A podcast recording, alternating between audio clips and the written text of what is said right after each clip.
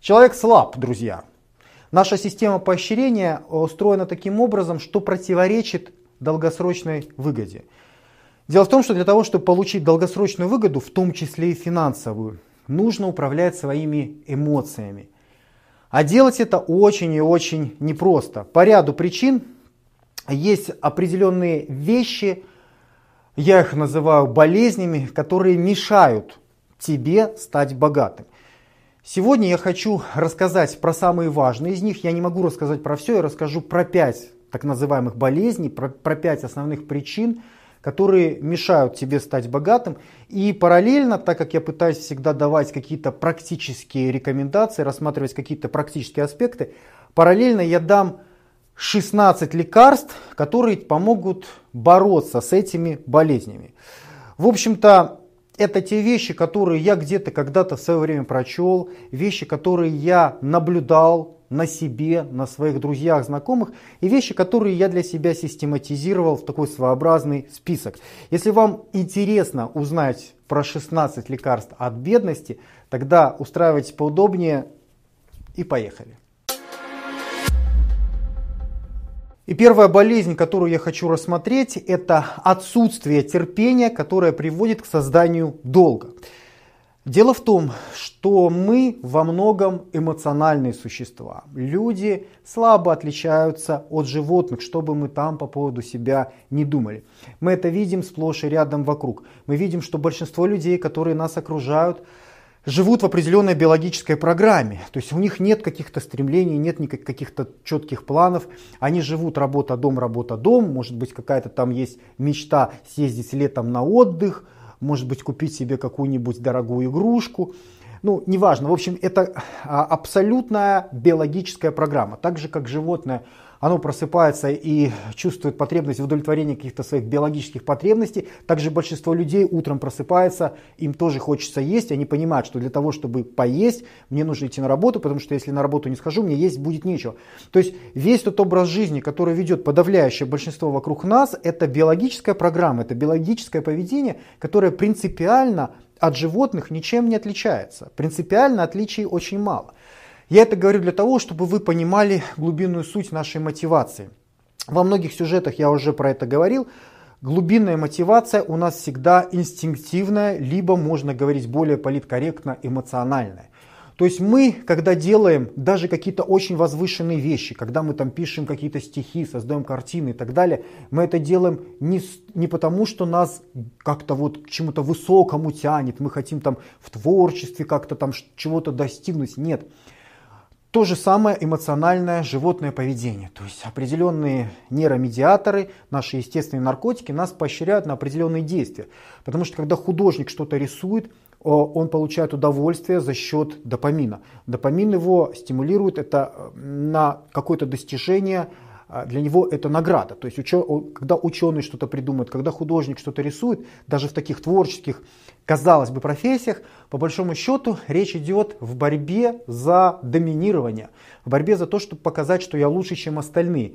Ну то есть, как ни крути, даже кажется в самых возвышенных сферах человеческой деятельности, вся наша мотивация, она носит эмоциональный характер, если говорить политкорректно, если говорить как есть по существу, ну, как бы животный, инстинктивный характер. От этого никуда мы не уйдем, бороться с этим бесполезно, я считаю, что это нужно использовать. Это нужно использовать, потому что, опять-таки, если бы у нас не было никаких эмоций, никаких инстинктов, то наша жизнь была бы скучна, пресна и неинтересна, мы бы не хотели жить. Правильно? Вот. А, возвращаемся к нашей проблеме. В чем она заключается? Что значит недостаток терпения, который приводит к долгам?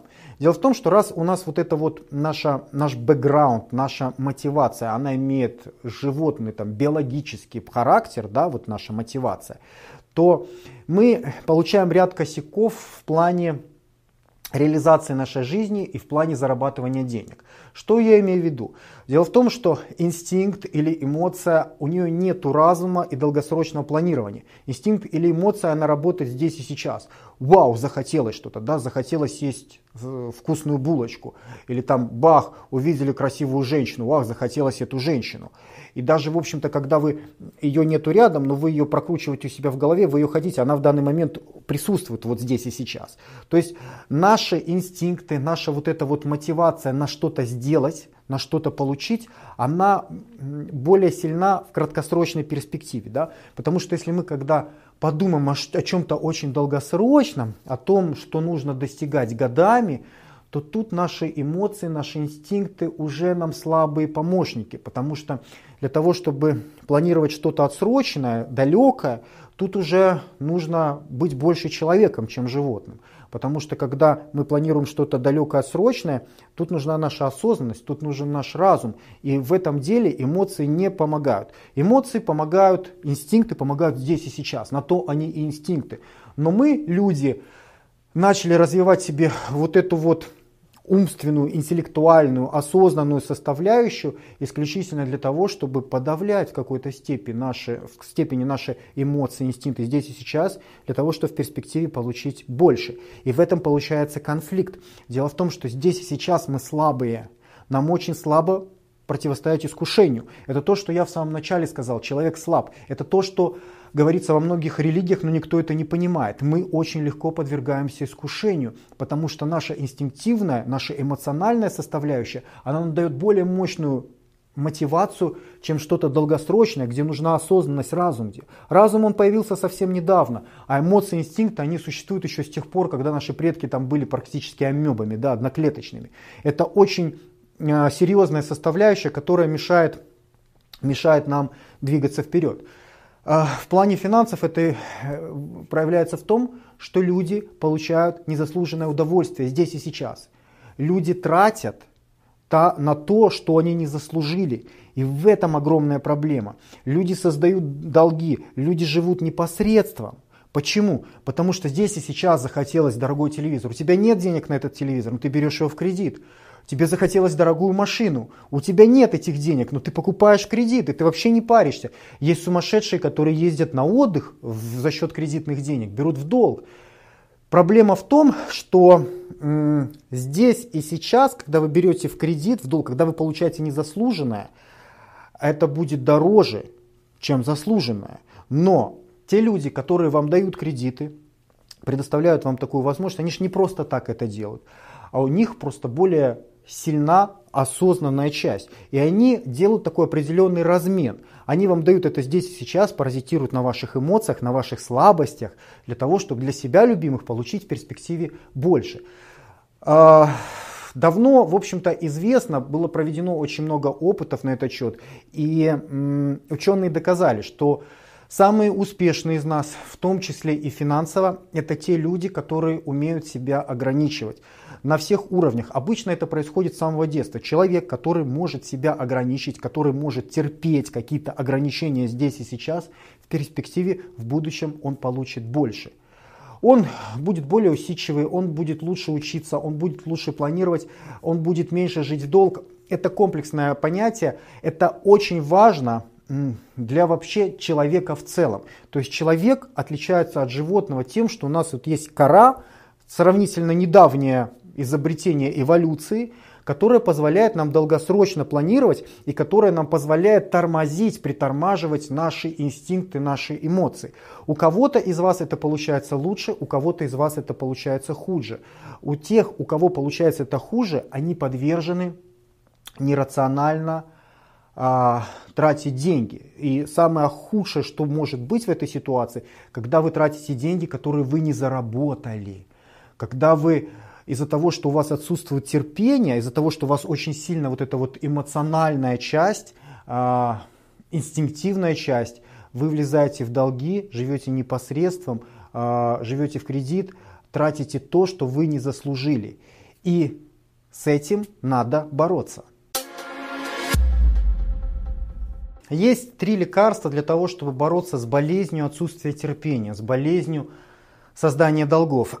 А, первое Лекарство заключается в том, что не нужно бороться с искушением. Вы всегда проиграете искушению. Вот вы увидели какую-то машину, там какой-то супер модный Мерседес, который вам захотелось, вы, представили, вы представляете, какой вы крутой перец, вы подъезжаете, все на районе там писаются кипятком от того, какой вы классный пацан, да, ну, или может быть девушка, не суть важно. То есть, если вы будете, и у вас, допустим, гипотетически вы там можете уже где-то взять долг, кто-то вам там обещает, салон предлагает вам там хорошие условия, и вы сидите такой и думаете, блин, отказаться, вы же потом, блин, 10 лет выплачивать, ну, блин, так круто, я такой подъезжаю, такой же. Понимаете, если вы будете бороться с этой мыслью, типа с этим искушением, каждый день, вы в конце концов проиграете, потому что каждая ваша борьба, она будет только подстегивать, вы будете постоянно вспоминать этот классный руль, вы будете эти линии машины вспоминать, запах кожаного салона и так далее. И вы проиграете, потому что Нельзя не думать про белого слона, это невозможно. Какое есть решение? Лекарство заключается в том, что не нужно бороться, нужно сместить фокус. Я когда-то рассказывал про Маша Мэрилоу тесты, когда детям давали э, вот эти вкусные конфетки, и обращали внимание, ну и там было условие, если вы э, потерпите, дождетесь возвращения педагога, то получите в два раза больше конфеток. Если вы не дотерпите, то получите только одну. Соответственно, отсрочено, да, выгодно подавить свои эмоции, желание здесь и сейчас, потерпеть, потом я получу больше. Это ровно та же самая ситуация. Но какие-то из детей были успешны в этом пути, они могли э, терпеть и бороться с ситуацией, а кто-то не мог, сразу пожирал. Да? Это то же самое, кто-то не может, кредиты набирает, не заслужил, а все равно кредиты набирает. Ученые обратили внимание, нашли э, какие дети были успешны, за счет чего были успешны. Это не были те дети, которые там боролись с искушением, да, там. это были те дети, которые делали рефокус, которые начинали петь, которые э, начинали что-то делать там со своими пальцами. То есть они меняли фокус своей деятельности. Поэтому невозможно не думать про белого слона, не думать, только не думай про белого слона, вы будете все равно про него думать. Подумайте про розового слона, продумайте про красного волка, про понимаете, надо смещать фокус. Это э, первое лекарство, которое позволит вам бороться с вот этой вот болезнью отсутствия терпения и создания долга. То есть захотелось вам что-то очень сильно, захотелось взять долг, не хотите вы терпеть, желания вас бурлят, сделайте рефокус. Захотелось очень дорогую машину, купите лучше себе телевизор, купите лучше себе какую-нибудь э, игрушку, PlayStation какую-нибудь. Сделайте, может быть, рефокус вообще в ту сторону, которая не связана с материальным. Там, почитайте что-то, изучите какое-то новое хобби, запишитесь на секцию. Рефокус. Вам нужно отвлечься. И когда вы отвлечетесь, то вам будет гораздо проще бороться с данным искушением. Это э, первая рекомендация. Не надо бороться, нужно сделать рефокус. Вторая рекомендация. А, сделайте а, заморозку на принятие решения. То есть, если вам вот очень захотелось вот сейчас влезть в долг, а, получить то, что вы не заработали, то, что вы не заслужили, ну вот есть возможность, пожалуйста. Вы этим процессом можете управлять. Например, если вы идете и вы знаете, что там будут какие-нибудь вкусные булочки, которые вы съедите, и снова у вас будет жирная жопа, вы на начальном этапе можете избегать этих ситуаций. Вы можете обходить это заведение, обходить это место, где эти булочки. Есть куча вариантов. А, кроме того, можно взять себе за привычку делать заморозку на принятие решения. С инстинктом, с эмоцией очень сложно бороться, потому что она сильнее, чем наш разум, она была более первична, чем наш разум. Ее можно только хитрить, ее нужно обманывать, потому что у вас есть мозги, с помощью мозга вы можете обманывать любой инстинкт, потому что инстинкт это тупо, это глупо, это животное, а у вас есть разум, вы можете управлять этими процессами. Как это делается? Окей, я куплю это, куплю, но, но у меня правило, у меня правило, у меня есть заморозка на принятие решения – Два или три дня, допустим. То есть, окей, окей, я куплю, да, я хочу, я куплю, я сожру это мороженое, или там я куплю этот автомобиль, или я сделаю еще что-то не по средствам, на то, что я не заработал, либо то, что мне вредит. Но я это сделаю через три дня, потому что у меня есть заморозка на принятие решения. Я не против, успокойся, животное во мне успокойся, я сделаю то, что ты хочешь, но сделаю через, через заморозку. Ну, это стандартное правило. Дело в том, что если а, мы так убеждаем себя, то уже инстинкту проще. То есть мы, мы с ним не спорим, мы говорим, да, я куплю, я съем, я получу, но через пару дней. О, оно, вот это животное внутри, оно успокаивается. И на следующий день мы просыпаемся, Когда проходит время, инстинкт слабеет. Помните, я говорил в самом начале, инстинкт работает здесь и сейчас. Вот он увидел, почувствовал запах, увидел эти обтекаемые линии нового автомобиля и хочу, все, все, все, готов на все. Но как только проходит чуть время, противостоять этому становится очень легко, потому что инстинкт уже остыл. Поэтому Возьмите себе за правило ничего не, сдел- не делать моментально. Всегда берем заморозку на несколько дней, как минимум на несколько часов. И, как правило, этого будет достаточно. Третья рекомендация касается учета всех своих трат, экономических прежде всего, на бумаге. На бумаге или, возможно, в каком-нибудь мобильном приложении.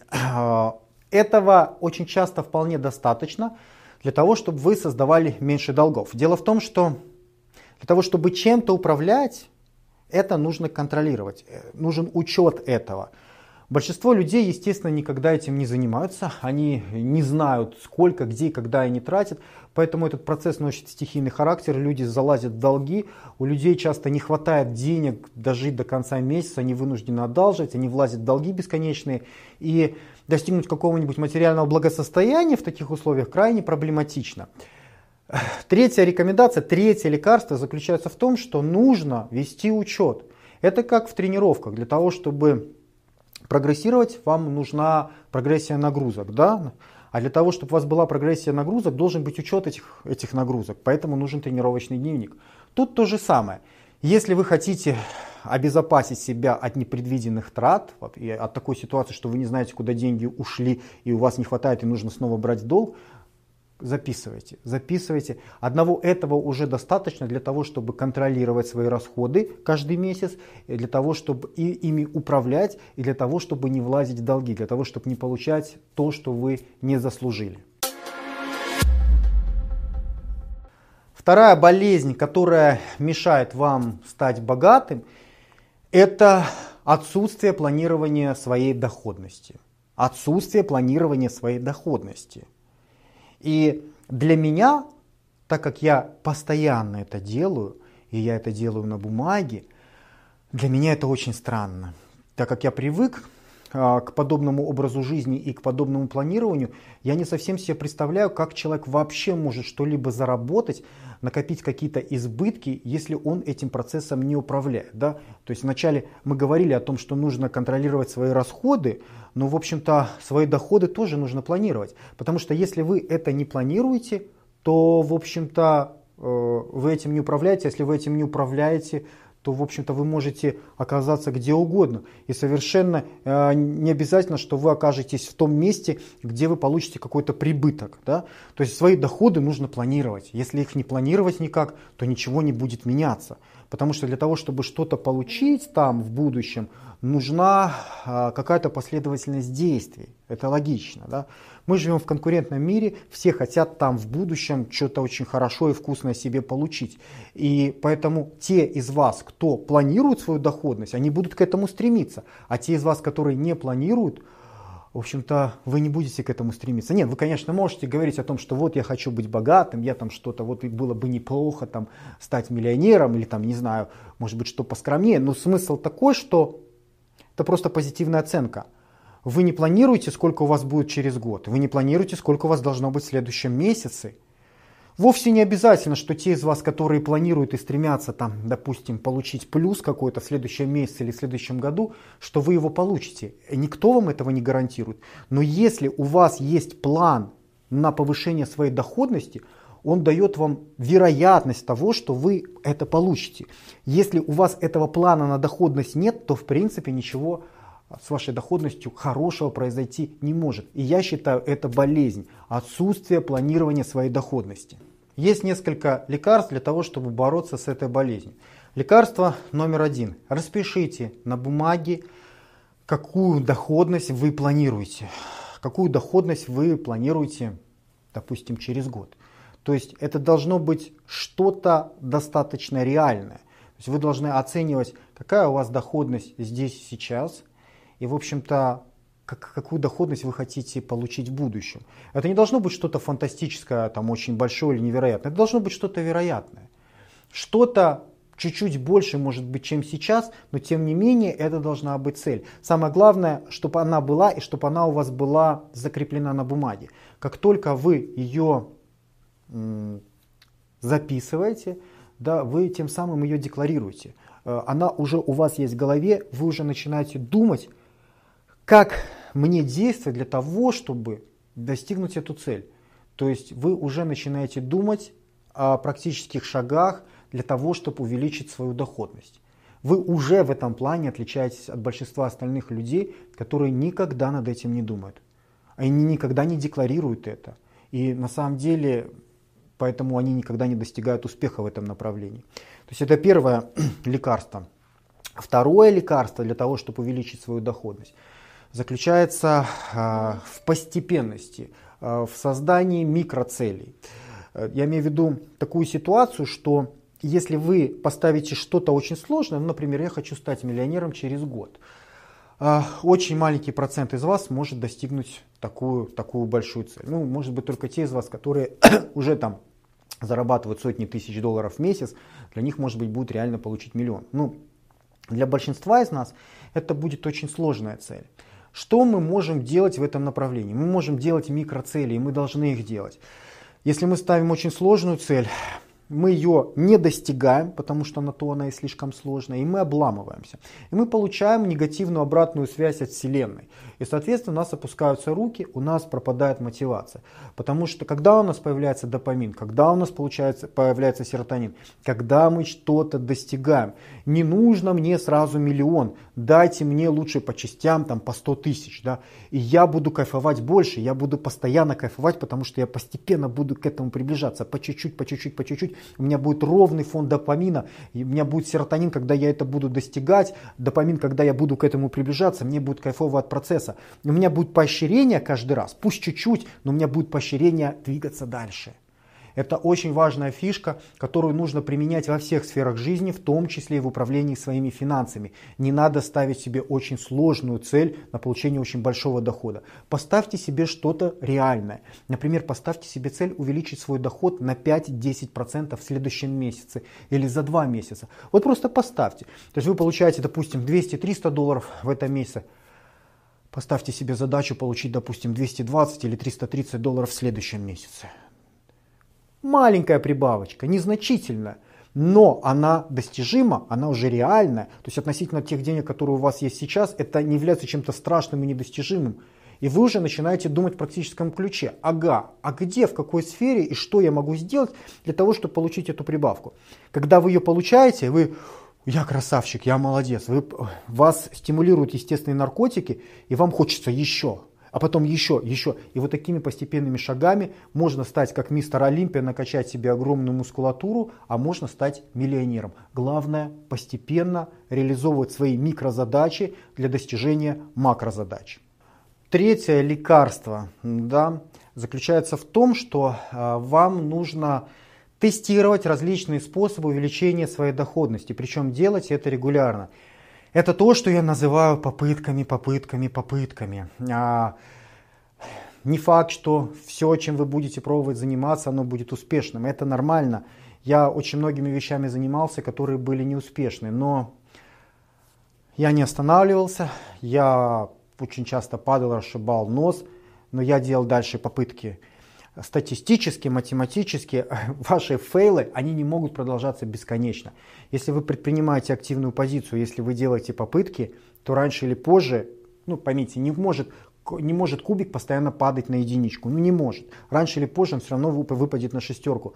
Раньше или позже то, чем вы занимаетесь, принесет успех, принесет удачу. Но для этого нужны попытки. И чем больше вы будете этих попыток делать, тем выше, вероятность, что в следующий раз вы достигнете успеха. Поэтому предпринимаем активные действия, тестируем, тестируем. Это может быть, ребят, это может быть абсолютно все что угодно. Вот вы поставили себе задачу там, увеличить доходность на 10%. Подумайте, что я могу сделать. Может быть, это какой-нибудь фриланс, да, там, может быть, написание статей, может быть, там, сделать кому-то сайт, может быть, подать объявление, выполнить какие-то работы, я не знаю, может быть, на рынке подработать грузчиком. Это может быть все, что угодно. Вы поставили себе цель увеличить вашу доходность, вот ваш первый шаг на 10%, и вы делаете попытки. Не получилось это, другое, третье. Главное не останавливаться. Я вас уверяю, если вы делаете попытки, то тут без вариантов. Вам раньше или позже получится достигнуть эту маленькую цель. Когда вы ее достигнете, вы поставите следующую.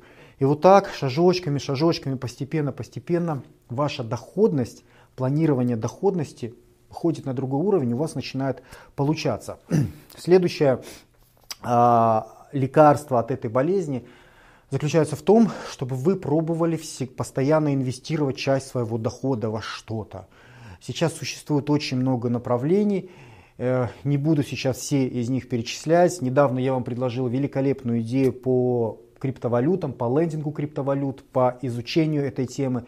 Если вы еще не в нашей команде, то можете подписаться на наш телеграм-канал и более подробно я там выкладываю различные варианты по поводу заработка.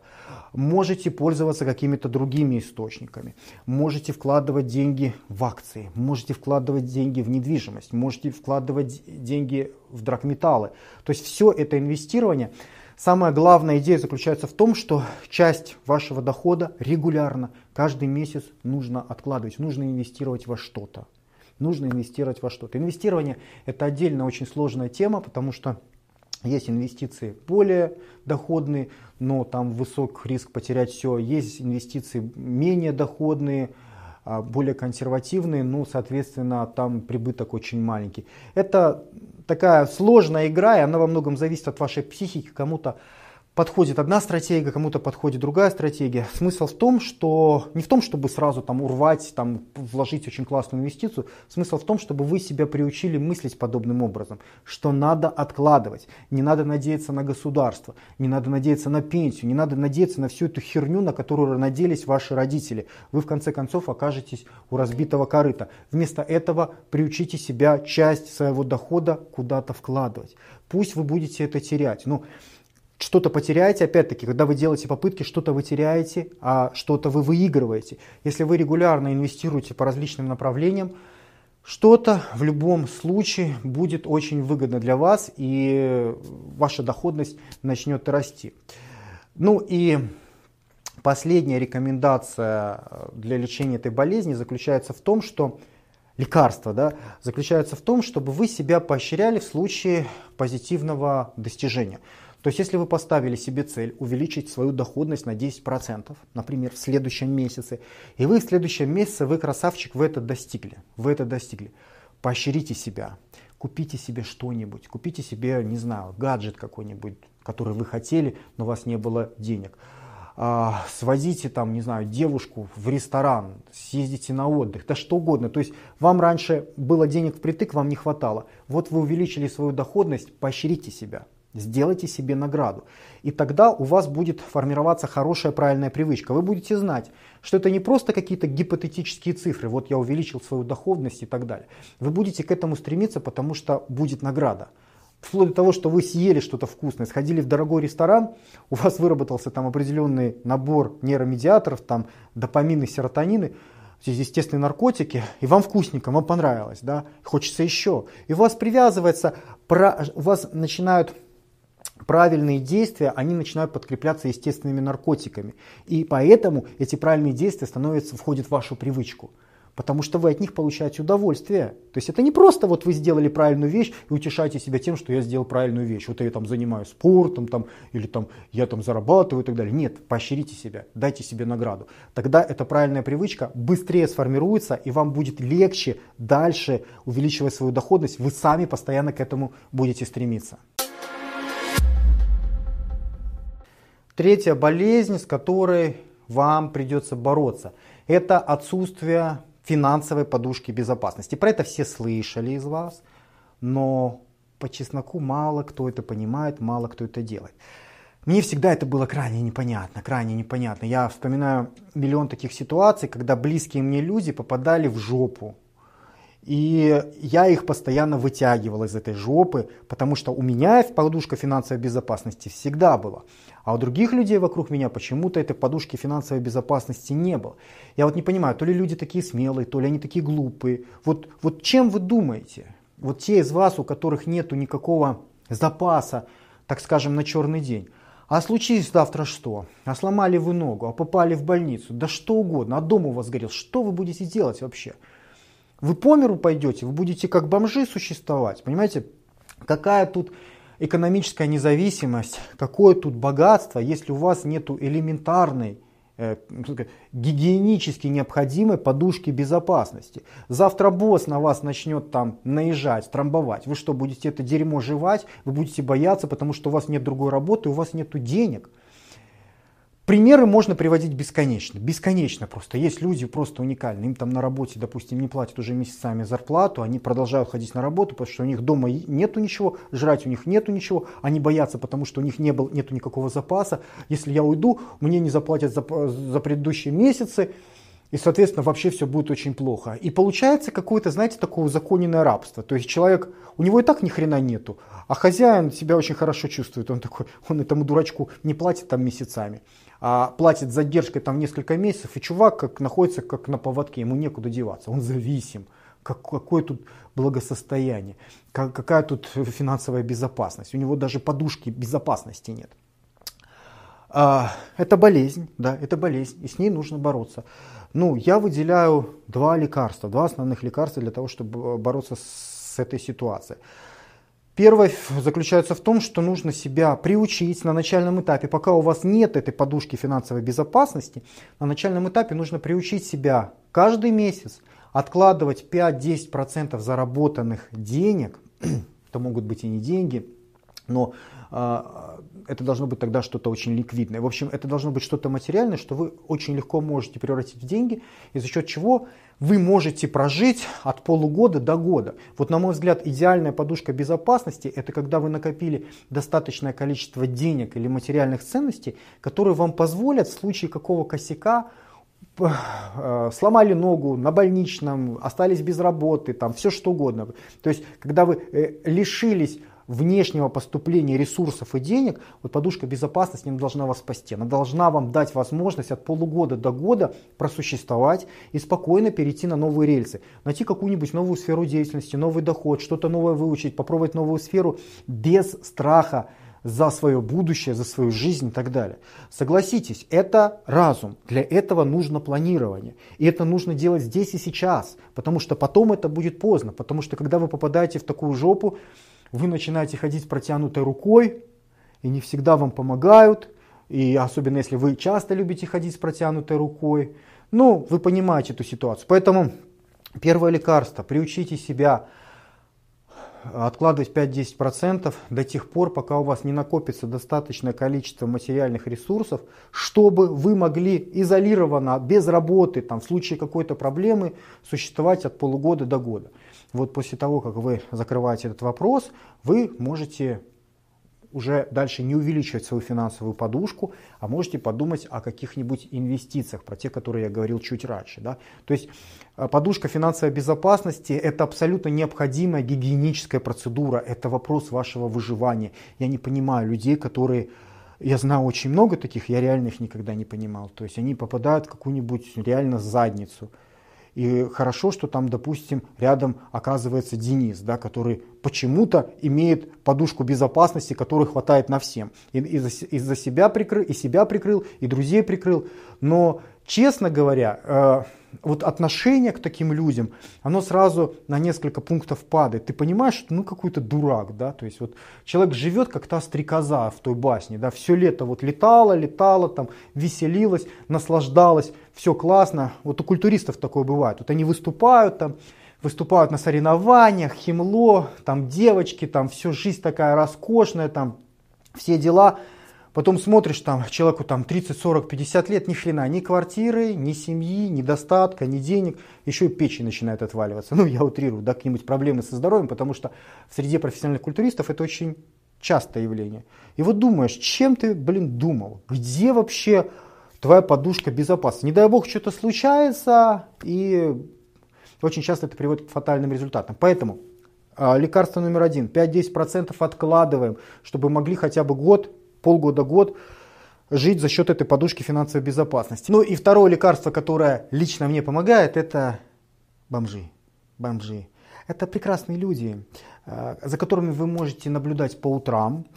Я не знаю, как у вас на районе. У меня, в общем-то, я когда спускаюсь из подъезда, у нас прямо вот мусорные баки, они стоят практически напротив подъезда. И я вижу этих замечательных людей по утрам, а они там завтракают. Ну, простите за такие подробности. И для меня это определенная мотивация, потому что я прекрасно понимаю, что эти люди не родились бомжами. То есть у них были какие-то семьи, они ходили в школы, ну в большинстве своем, у них была какая-то жизнь. Но в результате того, что у них не было финансовой подушки безопасности, в какой-то момент они оказались на такой черте, когда у них денег не стало, они перестали зарабатывать, перестало поступать достаточное количество денег, а запасных денег, чтобы перекрыть вот эту критическую ситуацию, у них не оказалось. Да, там, возможно, они перед этим там переодалжили. Ну, в конечном счете была вот эта вот черта, когда не стало денег, а подушки безопасности у них не было. И эти люди, в конечном счете, они оказались на улице. А, можно очень долго а, говорить о том, что это определенный менталитет, определенный взгляд на вещи и так далее, что мы там на, так, в такое бы никогда не скатились. Это другая история, не хочу сейчас заниматься философией. Смысл в том, что у этих людей закончились деньги. У этих людей не было, не стало или не было подушки финансовой безопасности, и поэтому они скатились на дно мира. Ну, для меня это определенная мотивация. Надеюсь, и для вас это будет мотивация. Пообращайте внимание. Эти люди, они вокруг нас, не обязательно это там в мусорках кто-то копается. Я думаю, вы регулярно видите этих э, бездомных, этих нищих, которые э, живут на очень низком, скажем так, социальном уровне, отвратительно питаются в отвратительных условиях. Это те люди, которые не контролировали, не контролировали свое финансовое благополучие. Это те люди, у которых не было подушки финансовой безопасности. Поэтому обратите на это внимание. Я надеюсь, что это будет для вас дополнительной мотивацией. Четвертая болезнь, которая вам будет мешать, это отсутствие правильных людей вокруг вас. Отсутствие правильных людей вокруг вас. Что бы вы там не думали по поводу себя и своего места в окружающей действительности, уверяю вас, окружение на вас оказывает сильнейшее влияние. Сильнейшее влияние. Мы обычно не обращаем на это внимания, но тем не менее – Человек это на 100% животное социальное. Это видно во всем. В общем-то, вся наша цивилизация стала такой, стал, все, все вот эти материальные блага, которые нас окружают, они стали таковыми за счет того, что мы научились жить в больших социальных группах. Вы не можете создать машину, вы не знаете, как устроен компьютер, вы, в общем-то, даже не знаете, как устроена ваша плита, вы не знаете, как производить те продукты питания, которые вы поглощаете. Вокруг вас есть очень комфортные условия жизни, но вы ни хрена из этого самостоятельно не умеете. Мы достигли грандиозных успехов за счет того, что у нас есть распределение. То есть каждый из нас специалист какой-то очень узкой сфере, но за счет того, что мы живем как, как муравейник, как целый социальный механизм какой-то, да, там, живем в государствах, у нас там есть система образования, система там, производства, защиты, ну, много-много моментов, за счет этого мы можем позволять себе очень высокий уровень жизни. Обратной стороной этой медали является то, что мы животные социальные. Социум на нас очень сильно влияет. Без социума вы выжить, скорее всего, не сможете. Что бы вы там ни думали по поводу своей образованности и крутости. Закинь вас на, вас на какой-нибудь необитаемый остров, будет жопа. Закинь вас там э, в 10 век нашей эры, скорее всего, вы умрете. Вы не сможете приспособиться к тем жестоким правилам, которые тогда существовали, и вы не будете знать ничего. Э, все ваши знания по поводу современных технологий, они ограничены ограничивается только тем, что вы знаете, что телевизор квадратный, машина использует бензин, но вы не можете делать бензин, вы не можете делать машины. Это бесполезные знания. Эти знания работают только в социуме. Вас выкинули из социума, вы умерли, все, вы труп социальный. Поэтому механизм, наша психология, она работает таким образом, что социум на нас оказывает очень сильное влияние. И прежде всего те люди, которые наиболее близки к нам. Это наша семья, это наши друзья, это наши вот, люди, с которыми мы учимся, наше ближайшее социальное окружение. Проблема людей, которые не могут стать богатыми, которые не могут контролировать свои финансы, заключается в том, что вокруг них неправильные люди.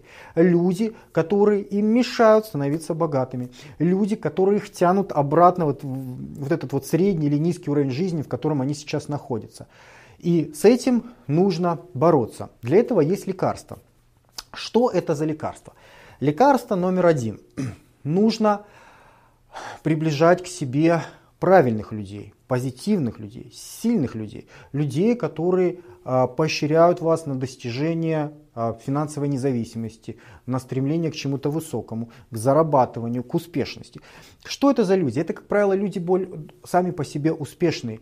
Люди, которые находятся на низком социальном а, уровне, очень редко будут вас поддерживать в ваших стремлениях достигнуть высокого социального уровня, да, там менталитет краба, я про это делал когда-то э, сюжет.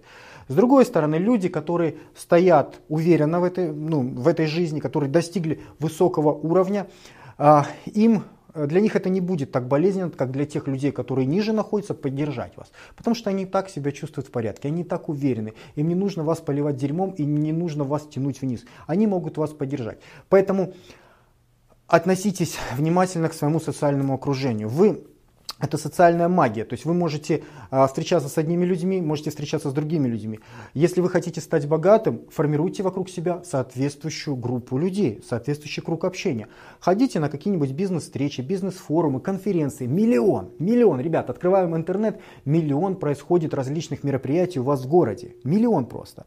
Ну, я буквально вчера открыл Инстаграм, у меня там приглашаем типа на, а, на встречу предпринимателей, просто людей заинтересованных кофе ну, встретиться кофе попить для тех людей, кому интересен биткоин. Пожалуйста, это оно. Это вот, встретились, поговорили, обсудили, там будут предприниматели, они расскажут что-то интересное. Все, вы уже среди правильных людей. Вы среди тех людей, которые пытаются зарабатывать, которые пытаются быть в тренде, которые что-то изучают.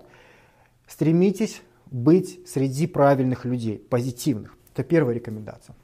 Вторая рекомендация, очевидно, вытекает из первой. Ограждайте себя от негативных людей, от всех этих ребят, которые пропагандируют крабий менталитет, когда они живут э, в дерьме, простите меня, да, и они не хотят, чтобы кто-то из этого дерьма поднялся вверх. И они тебя начинают обратно тянуть, так как крабы, да, когда один вылазит, остальные не дают ему вылезть. Или это у тебя не получится, да куда ты лезешь, да сынок, да ты знаешь вообще, что кто-то, куда ты? Или там, а, там, а, она насосала, а, он там гомосек, а, там у него папа дорогой. То есть они всеми силами пытаются нивелировать ваши достижения, они всеми силами не дают вам стремиться вверх, они вас тормозят. Почему они вас тормозят? Потому что они не хотят работать, и им неприятно, что кто-то что-то делает, в то время как они стоят на месте. Они понимают, что они дурачки, им эта мысль не, неприятна.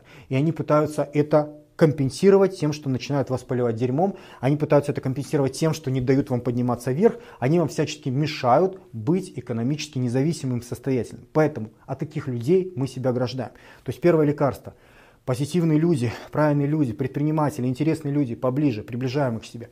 Второе лекарство. Негативных людей мы отграждаем от себя. Третье лекарство. Если, э, если вы самый умный чувак в комнате, то вы не в правильной комнате. Я это так называю. Что это значит? Это значит, что вокруг вас всегда должны быть люди, у которых вы можете чему-то поучиться. Люди, которые в чем-то круче, чем вы. То есть вы не должны быть самым-самым, да, и упиваться своей там типа красотой и могучестью. Вот я тут такой весь супер крутой. У меня друзья, с которыми я много провожу свободное время, ну, ну, они крутые, каждый в своей теме, они реально крутые, они гораздо круче, чем я, они настолько крутые, что я порой даже просто боюсь обсуждать эти вопросы в каких-то компаниях, да, потому что, ну, это слишком высокий уровень, и вообще, я, я, я как бы ощущаю это как...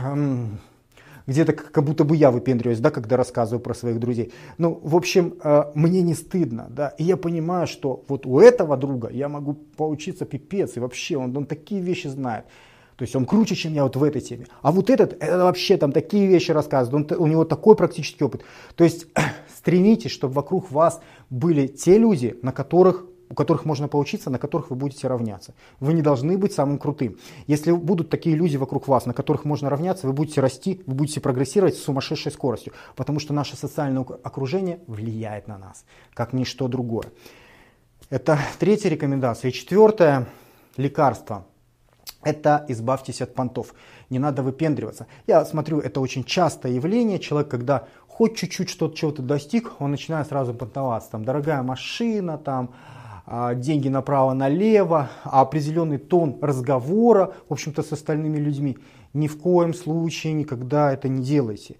А, лучше показаться слабее, чем сильнее. То есть, если вы по-настоящему сильны, если у вас по-настоящему получается, если вы становитесь обеспеченным, лучше не показывайте, потому что за вас никто, большинство людей обычных, они за вас не порадуются. Лучше показаться скромнее, а, лучше не демонстрировать свои возможности. Почему? Почему не выпендриваться? Ведь можно выпендриться, это поднимет ваш статус. Да, это может быть где-то сработать в тех ситуациях, когда ваш статус очень низкий, и вы выпендриваетесь, чтобы как-нибудь его компенсировать. И, в общем-то, люди, у которых проблемы да, самоидентификации, у которых проблемы с самооценкой, они чаще всего, больше всего и понтуются. Люди уверенные, люди самодостаточные, люди очень успешные, они, наоборот, ведут себя достаточно скромно. Я это замечал миллион раз. Почему не надо понтоваться а, в принципе? Потому что если вы достигаете какого-то успеха, не дай бог вы начинаете понтоваться, вы привлекаете к себе внимание всей самой гадкой мерзоты. То есть те люди, а, у которых все очень плохо в жизни, которые ничего не хотят с ней делать, им очень неприятен ваш успех, и когда вы этот успех еще демонстрируете, понтуетесь, да, вы привлекаете к себе их внимание, вы к себе привлекаете этот негатив. Поэтому не надо понтоваться, успех любит тишину, не надо показывать, что вы лучше других. Это будет создавать более правильные социальные связи, и в целом вокруг вас будут более правильные люди, что, в общем-то, очень важно для достижения финансовой независимости и финансового успеха. Пятая, ну, на сегодня последняя болезнь, которая мешает тебе стать богатым, это отсутствие уверенности в своих силах, отсутствие уверенности в себе. Не надо сразу сейчас защищаться от этой мысли, выпускать свои иголочки, да, как у ежика, типа, а, я в себе уверен. Это немножко уверенность другого уровня, которой мы не совсем отдаем отчет, не совсем ее понимаем.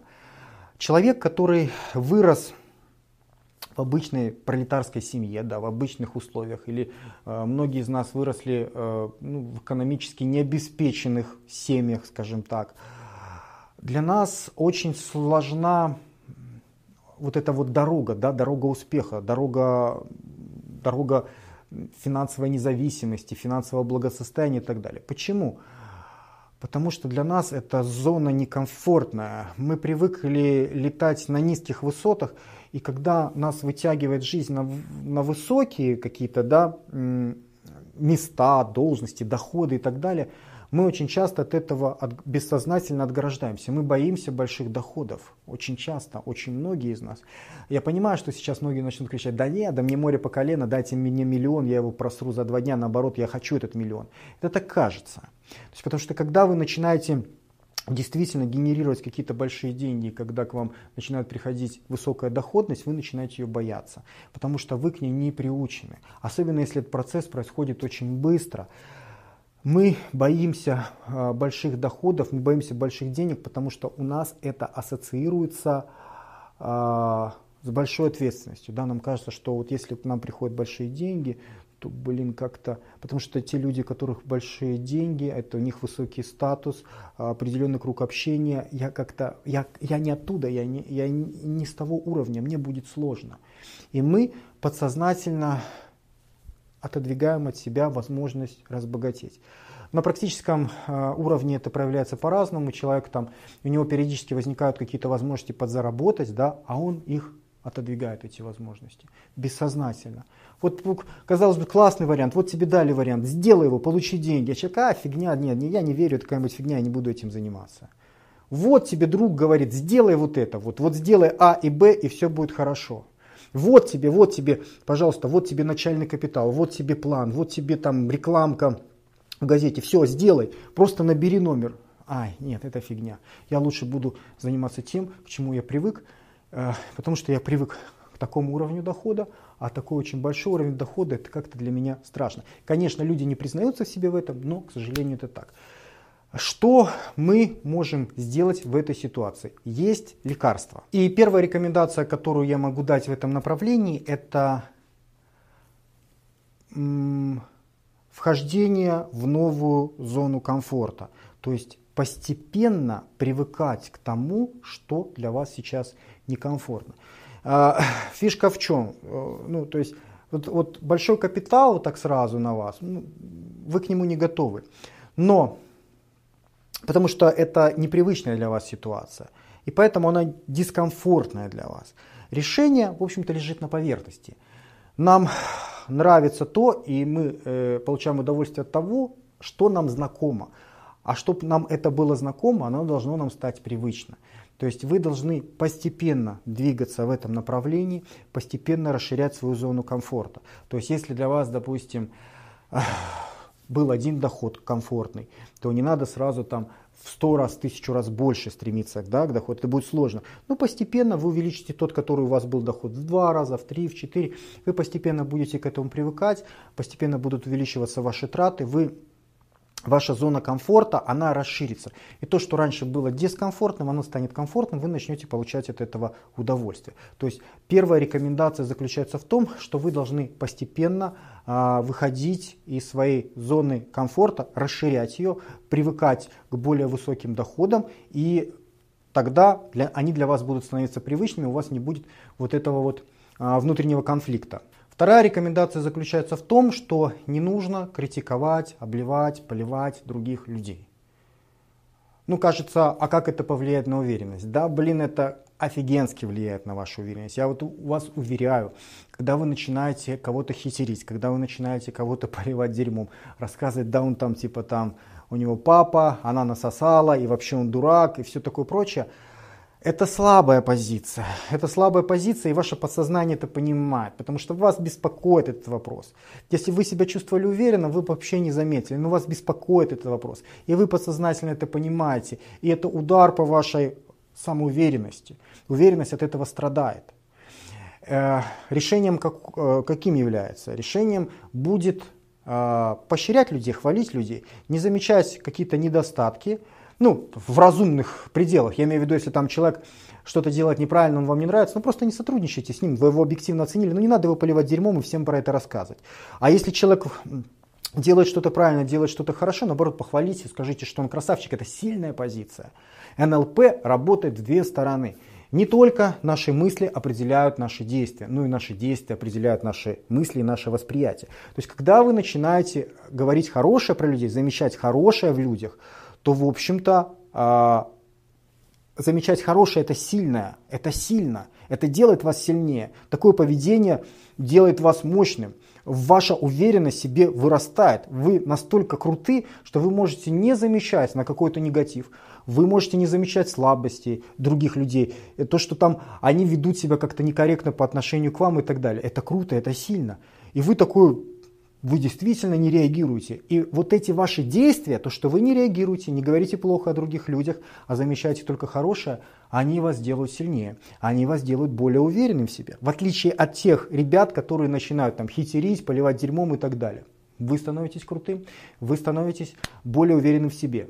Ну и последнее лекарство, последняя рекомендация, она будет у нас как бонусная, она пойдет, скажем так. Это вот я вам сказал про 16 лекарств от бедности, я вам хочу еще дать такую бонусную 17 которую я не озвучил изначально. А, рекомендация заключается в том, что нужно поднимать свой уровень нормы, расширять свой уровень нормы. Все мы привыкли к определенному образу жизни. Этот образ жизни на нас закладывали еще родители, наше социальное окружение и так далее. И для того, чтобы стать более уверенным, нам нужно привыкнуть к более высокому уровню нормы. То есть одеваться дороже, ездить на более э, дорог, дорогих, может быть, автомобилях, э, питаться в более дорогих местах. То есть в целом, когда вы привыкаете больше тратить деньги, это не значит, что вы это должны показывать. Наоборот, не нужно это афишировать. Но для себя, когда вы начинаете больше тратить и начинаете легче тратить, гораздо легче, чем у вас было раньше, это очень серьезно бустит вашу уверенность в самом себе. То есть моя крайняя рекомендация на сегодня заключается в том, что нужно поднимать свой уровень нормы. Иногда даже имеет смысл делать такие вещи, которые, ну, которые вы с трудом можете себе позволить. Ну, например, у вас э, вот не хватает на вот этот вот отдых, на вот этот вот кур, э, курорт денег. То есть, вернее, как хватает, но впритык. То есть, вроде бы выгоднее поехать куда-нибудь в два раза дешевле где, да, там вы легко можете себе позволить. Но если вы поедете на вот тот дорогой курорт и будете там как шейх себя чувствовать в комфортных условиях, то ваш уровень нормы подрастет, и вы уже автоматически будете рассматривать только те варианты а, работы, заработка, которые будут соответствовать вот этому высокому уровню нормы. Но для того, чтобы поднять свой уровень нормы, нужно быть в соответствующем окружении. Это можно делать искусственно. Да? Накопил, накопил, накопил, съездил. Все, ты понимаешь теперь, к чему тебе стремиться. Ты хочешь этого, ты достигаешь этого, и твоя уверенность в себе увеличится. Вот такие вот, вот такие вот лекарства от бедности, друзья. Я надеюсь, те рекомендации вам будут в той или иной степени полезны. Я постарался их систематизировать своего опыта из того, что я наблюдал вокруг себя. Еще хочу сделать одно объявление. У нас пока очень хорошо идет с телеграм-каналом. Э, я смотрю, что на телеграм-канале уже э, скоро будет 5000 человек. И я хочу в перспективе сделать телеграм-канал основным источником подполья. То есть, как только мы дойдем до количества подписок на телеграм-канале где-то до 20 тысяч, я планирую все усилия а, ну, вот в плане закрытых рассылок, как в подполье, я думаю, перенесу их все именно в телеграм-канал. Очень много преимуществ у телеграм-канала при только одном недостатке. Ну, преимущества какие? Ну, во-первых, э, мои сообщения доходят до всех. Потому что сейчас э, стандартные письма на почту, e-mail рассылка, да, она работает все хуже и хуже, эта технология все больше и больше устаревает каждый год, соответственно, мне постоянно жалуются комрады, что они не получают от меня рассылку. Надо решать этот вопрос. Телеграм-канал решает этот вопрос без проблем. Все, кто на меня, подписан на канал, они получают от меня информацию. Причем это происходит быстро, причем для этого мне не нужен компьютер, я могу в любой момент, если у меня есть какая-то интересная мысль, если какое-то наблюдение, я могу сделать пост, и те люди, которые подписаны на наш телеграм-канал, они это видят. Вообще, в перспективе я хочу э, сделать э, ну, такой по-настоящему закрытый канал. В каком плане? Раньше многие сюжеты, ну, не многие, все статьи и сюжеты, они с опозданием, но выходили в открытый доступ. Сейчас у нас идет такая ситуация, что в связи с тем, что я выкладываю много информации по поводу зарабатывания денег, ну, для членов своей команды, да, мы баблорубы, э, э, большинство текстов, большинство видосов, которые выложены на канале, они закрыты. Я их не буду выкладывать в общий доступ вообще, и это останется навсегда. И мне такая ситуация нравится. То есть это по-настоящему закрытый канал, это по-настоящему информация, которая по-настоящему закрыта, она не будет в общем доступе. Ну, мне кажется, это имеет смысл, мне на вкус нравится эта идея. Поэтому, если вы еще не подписались на телеграм-канал, э, то, пожалуйста, можете это сделать сейчас. В аннотациях к этому видео я оставил соответствующую ссылку. Что ж, друзья, ну а у меня все. Спасибо за ваше внимание. Я желаю вам удачи, успеха и да пребудет с вами сила, друзья.